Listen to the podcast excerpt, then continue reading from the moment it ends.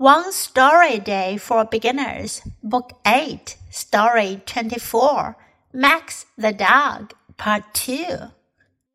Come with me, said Max. Daisy followed Max to the yard.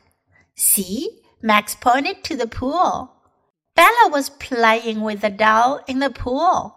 Next time, please ask to play with my doll, said Daisy. Okay, said Bella. I'm sorry. Thanks, Max, said Daisy. She gave him a big hug. 今天的故事是 Max the Dog 小狗麦克斯 Part Two 第二部分。Come with me, said Max.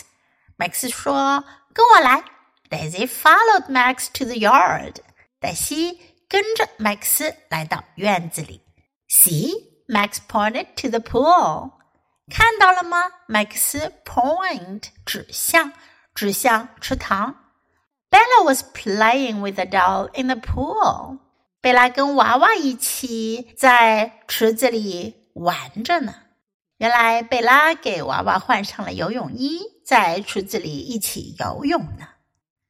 Next time, please ask to play with my doll," said Daisy. 黛西说：“下一次要跟我的娃娃一起玩，请提出要求。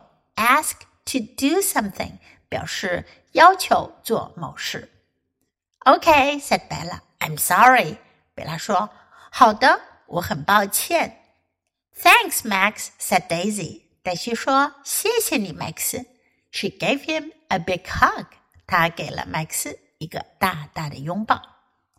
Now listen to the story once again. Max the Dog, Part 2. Come with me, said Max. Daisy followed Max to the yard. See, Max pointed to the pool. Bella was playing with the doll in the pool. Next time, please ask to play with my doll, said Daisy. Okay, said Bella. I'm sorry. Thanks, Max, said Daisy. She gave him a big hug.